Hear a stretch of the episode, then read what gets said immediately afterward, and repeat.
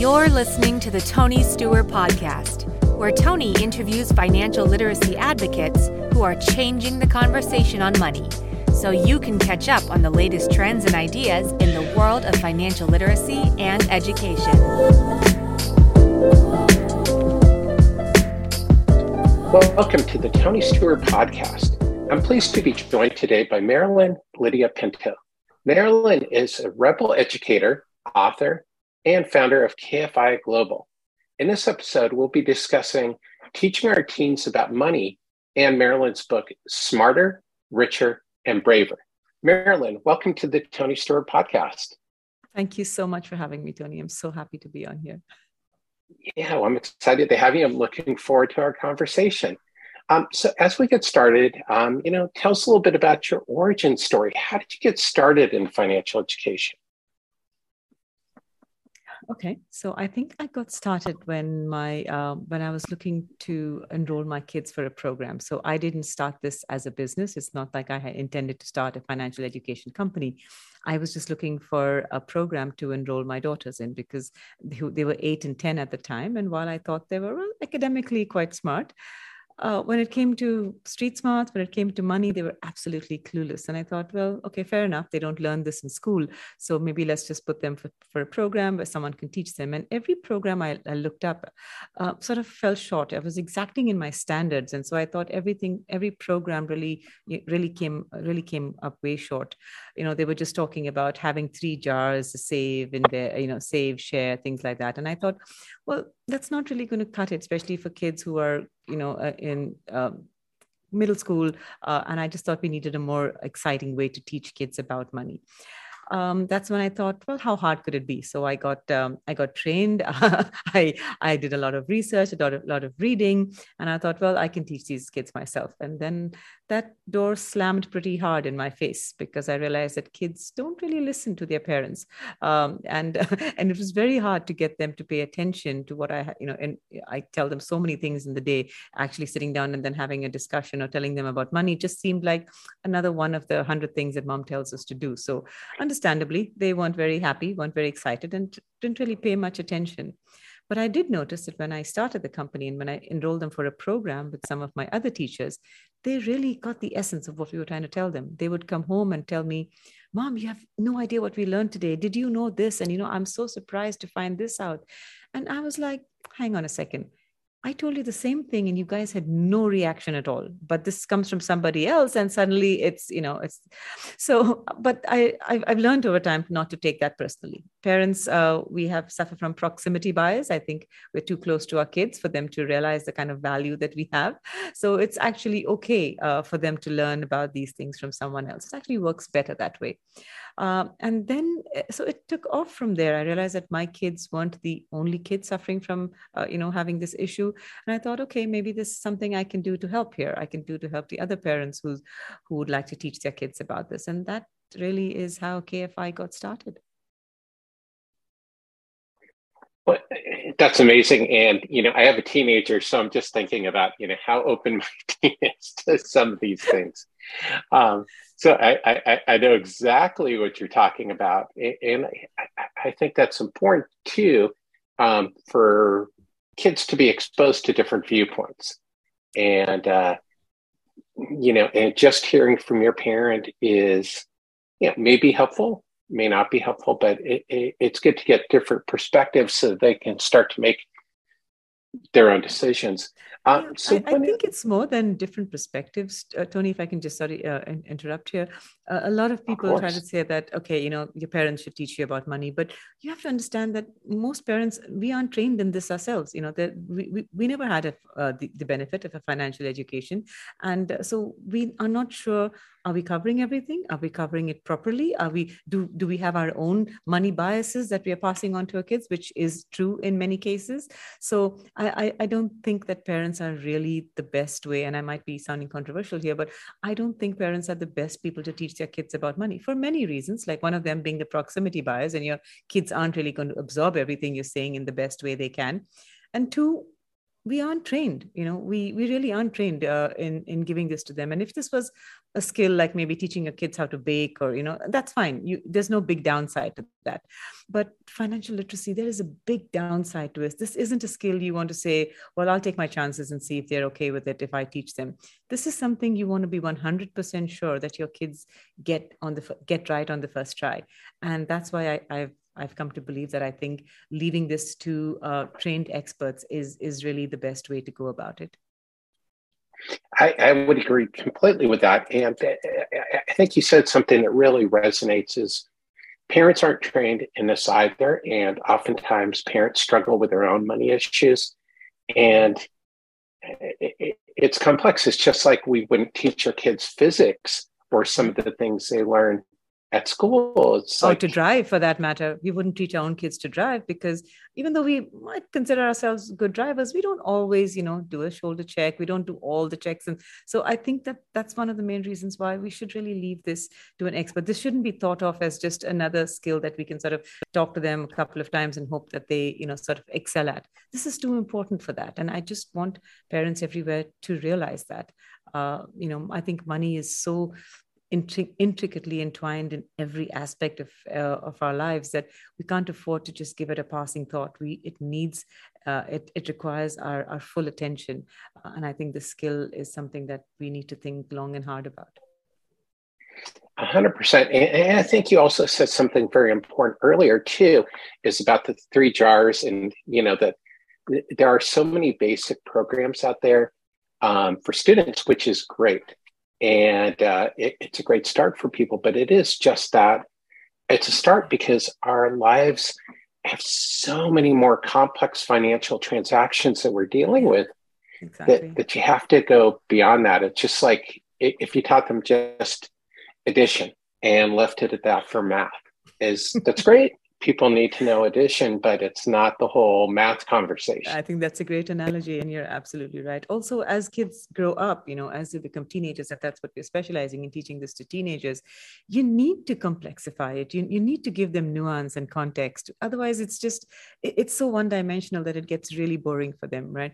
I think we we we um, we sell our teens short when we say, you know, we give them sort of simplified, oversimplified um, sort of concepts to, to to digest. They're capable of understanding, uh, you know, so much more. And I think when we add that level of complexity and that nuance and that context, it really makes things interesting for them because now they begin to grapple with, oh, so this is why everyone's struggling with this. You know, it might seem simple, as I say, it's simple, but it's not easy.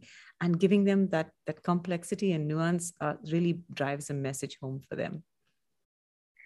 Yeah, I, I, would agree with you 100%. And I think people do underestimate what kids can absorb, what kids can understand, what kids can process. And, you know, and that's a quick way to get your kid to tune out is by, you know, um, I'm trying to think of the right words, but, you know, being very surface level with them about a topic and not really challenging them on it and yeah. treating them respectfully. It's just like if somebody's talking to us about a subject and they talk down to us, uh, we, we wouldn't accept it. Um, you know, one of the things that I find really uh, inspiring about what your work is, is about talking about confidence. Uh, so, why is it important for teens to gain the understanding and confidence to make intelligent financial decisions?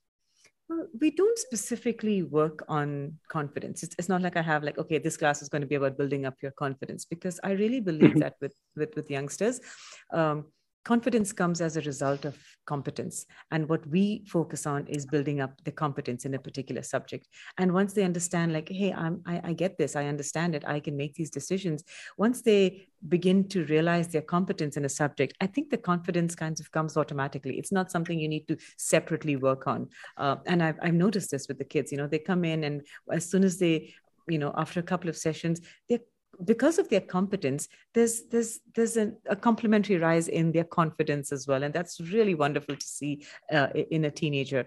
Uh, but as i say it is a result of building up their competence. We don't specifically work on on their confidence like oh let's po- let's do positive affirmations or stuff. I mean i'm sure all of that has its value but what we work on is really um, the you know sort of brass tacks. So get good at what you at, at this skill. Get good at understanding it. Get good at uh, get good at explaining it very simply to somebody and then you understand better yourself and you build up your confidence in that as a result of having that deep level of competence i, I hope that makes sense in some level uh, uh, no, no, that, that that makes perfect sense, and I, I think that's something that people should really take to heart. Is that competence will give you confidence, and uh, it's interesting. Is um, I, I don't know if you're a basketball fan, but I was watching a video uh, about this basketball player, Larry Bird, uh, who's an all-time basketball legend in the United States, and another player was talking about him and about sometimes he would seem overly confident on a court, and they go, but it's not really arrogance when you can back it up, when you are you have the skill set, when you're that smart and educated about what you're doing, and you know that just really resonated with me and I connected it with what you were saying is that, yeah. You know, is he could exude that confidence, which some people found yeah. a little bit it's, arrogant. It's not false bravado at this at this point. Once you're building up your competence, it's not false bravado anymore. It's actually a confidence that's born out of being really good at or, or gaining mastery or at least understanding something really deeply. Exactly. That's exactly what it is. It's not false bravado at the point where you're able to execute on it and understand it. So that's that's such a fantastic point. So you know, let let's talk a little bit about your book. Is um, you know, it, it's always interesting to me, especially as an author. You know, it's about why somebody writes a book. So please tell us about why you wrote Smarter, Richer, Braver. Okay, so I know most people say I wrote it to give value to everybody. I think I'm slightly different. I wrote it to get um, to clarify my thinking. I, I, wrote it. I had so much of stuff in my head, but I. It's not until you write things down, uh, you know, you sort of uh, it becomes more structured. It, it uh, you you I think you understand a problem so much deeply when you start writing about it. And that's what I started doing. I started writing for myself just to get just to get clarity on what I was doing and how we were doing it and actually sort of codifying the different techniques we were doing. Because I, I, I saw that we were making a difference. I saw that the impact that we were having was immediate. I saw that it was long lasting, but we never really thought about what is it that we're doing? What, what kind of structure are, are, we using? If we were kind of just so sitting down and writing it down actually helped me helped me personally. Um, I, and I, I, really i have to say i did it for myself to just sort of get a get a better understanding of what we were doing here you know sort of putting all the research down uh, reading up about it then seeing how it works in practice and then writing about it. It really helped me. And I think as a result of that, it's kind of helpful to parents as well because uh, you know now someone else has done the hard work. You, you you don't have to do that. You just get the ready-made results, and you can sort of take lessons off that. And that's what I'm hoping the book um, will do. Uh, because another thing that I noticed, and that's what the book's about prim- primarily, is if you don't understand a problem properly, we are going to just be throwing half baked solutions at it. And if not making it worse, at least definitely not making any better. Um, and I've seen enough of that with, you know, sort of um, half hearted attempts at sort of having classes for kids or teaching them a, a couple of things that didn't really have any long term impact. So I really delved deep into why, you know, why is this problem there? It's it's not rocket science. Personal finance isn't rocket science right? I mean we're able to send men to the moon. We have you know um, robotic surgery. We have uh, uh, you know vehicles that are driven by electricity. Uh, we've split the atom. We've cracked the, gen- the genetic code at least for humans. But we can't seem to teach our kids about money. There has to be something drastically you know sort of weird about that. And uh, the more i delved into it it made me understand like okay these are the reasons. This is why parents can't do it right? This is why schools can't do it. And actually writing it down and, and putting it into a, a structured format helped me helped me so much. And um, so the book was kind of a culmination of, of, of all of these things. I didn't I didn't set out writing a book. I used to just write blogs to just get it out of my head and just clarify my thinking. Well, that's funny. That's sort of how I wrote my first book as well. It's really? just it, it was a compilation of things I had written, thoughts I had.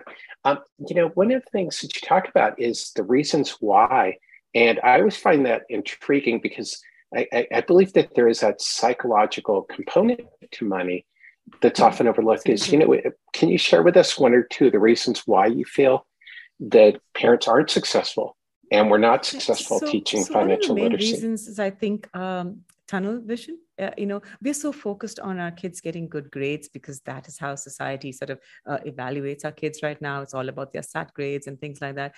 That our focus is so purely academic that this really falls outside of that tunnel. And and that is a really key um, and and that i feel is is is a really key point uh, because as it is, we are overloaded with so much of stuff we have to do. So we develop tunnel vision and that okay, we, our kids need to do well in school, but we're so focused on on whatever's within that tunnel, we fail to see things that are outside the tunnel. And unfortunately, whatever is important but not urgent falls outside that we know it's important and some, some every parent is going to say well yes my kid needs to learn about money. It's it's important but none of us feel that urgency. We say oh there's time you know let them just finish with this grade and then i'm sure there'll be but there's never a good time to do that. And and i think uh, then and this is what happens so because financial literacy you the cost is right now but the impact you see later on it it falls outside of that tunnel um, and that's why parents land up as i say sitting on the sidelines because uh, because it's tunnel vision that we develop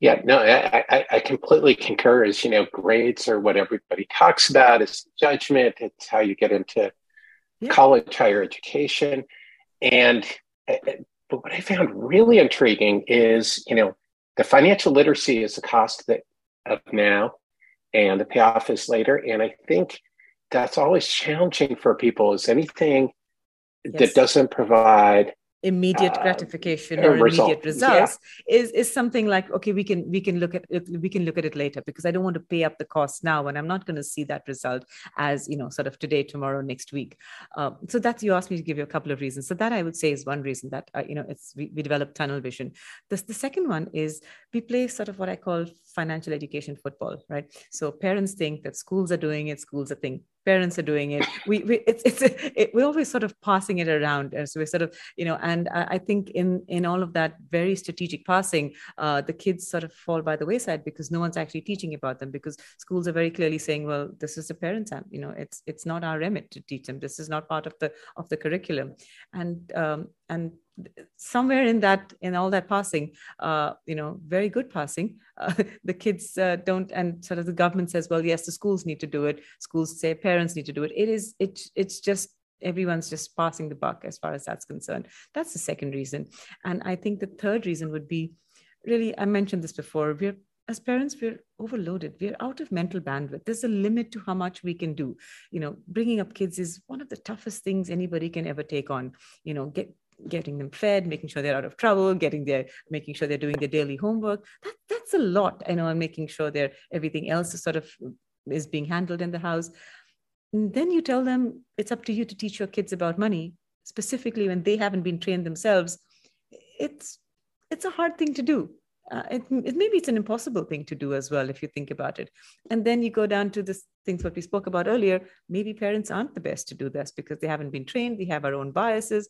And then there's a cognitive bias a you know cognitive proximity on top of that where nobody listens to you because of uh, because of that. So all of these reasons are are why. You see i had a lot of time to delve into this so. Yeah. No that, that that's fantastic. And and it made me think of you know during um, the COVID shutdown is with the remote learning is that many parents discovered that they couldn't teach their kids and had a new appreciation for their teachers, oh uh, for their God. kids' teachers. I, I think uh, during that one year, I put my kids were homeschooling. I actually put them in a proper homeschool, not just online school. And I can say it tested our relationship because then I was the main head teacher. I had to make sure that the homework was done on time or explain to them something that wasn't done. And and they tell me mom can you just uh, just think of us as your students because you're really nice to your students when you teach them so, it's it's difficult to teach your own kids, and it puts a lot of pressure on uh, unnecessary pressure, I think, um, on parents when you tell them, well, this is you know something else that you need to add to your already overflowing plate. Um, so yeah, I think that in in my estimation, I think those are the three big reasons why we as parents, you know, sort of just sit on the sidelines un- unwittingly while this while this is going on. Yeah, yeah, that, that, that's all fantastic. Is you know, I just want to take a moment uh, before we start to wrap up, you know, to ask you a little bit about KFI Global and the work that you're doing with KFI Global. Okay. Um, so, well, recently, I know, I don't know whether you heard about it, but we recently won an international award for the best financial literacy oh, program for school age kids. It was the Meyer, and this isn't a, sort of a region wide. This was, an, you know, it's uh, we competed with 150 high quality worldwide entries for this. So we, was, I was just really really thrilled some of, as one of the highlights of the year for me uh, actually, actually getting this award because it, it it definitely means a lot it you know as a um, it means that what we are what we're doing is on the right track. Because what we what we got the award for mainly as well is our is the technique that we use uh, is our five step methodology. And also the fact that we we engage in multi stakeholder partnerships to get this done.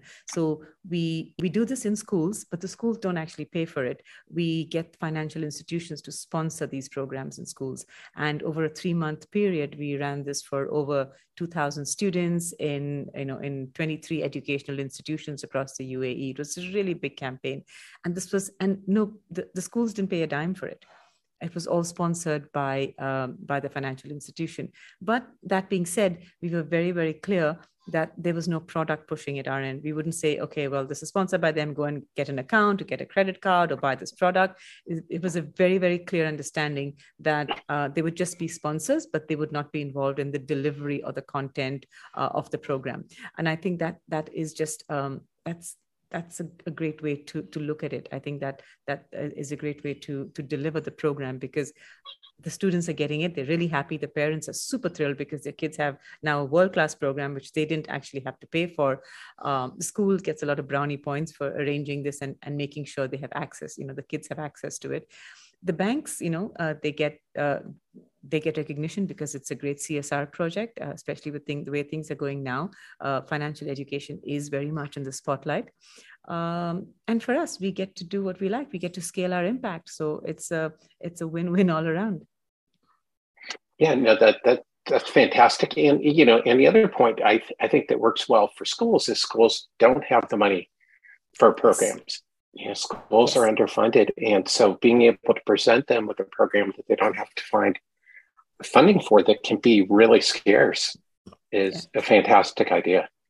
Yeah. So, and they were also quite happy that we were very clear um, that we are not going to be, you know, sort of hard selling, soft selling anything to the kids at that point. It was purely our program that's normally delivered. We would be doing the exact same program. There would be no product pushing it at all because they schools would also understandably be wary of people coming and trying to a lot of financial institutions want to do this. Under the guise of financial education they're getting into mm-hmm. schools and you know telling them well you know and by the way we have this app or we have this credit card or we have which isn't which i don't think is the is the best way to go about things. So the schools were really happy that this was delivered by an you know by an outside party who was not at all involved in the bank's day-to-day operation. So it, it worked well for everybody that's fantastic. Um, you know, I'm just curious. Um, I, I, think you mentioned that you're thinking of expanding beyond the UAE. Yes. So for now, we just um, uh, because we do our online classes, we we do it. Uh, you know, if everyone is free to join, we're running one this weekend as well.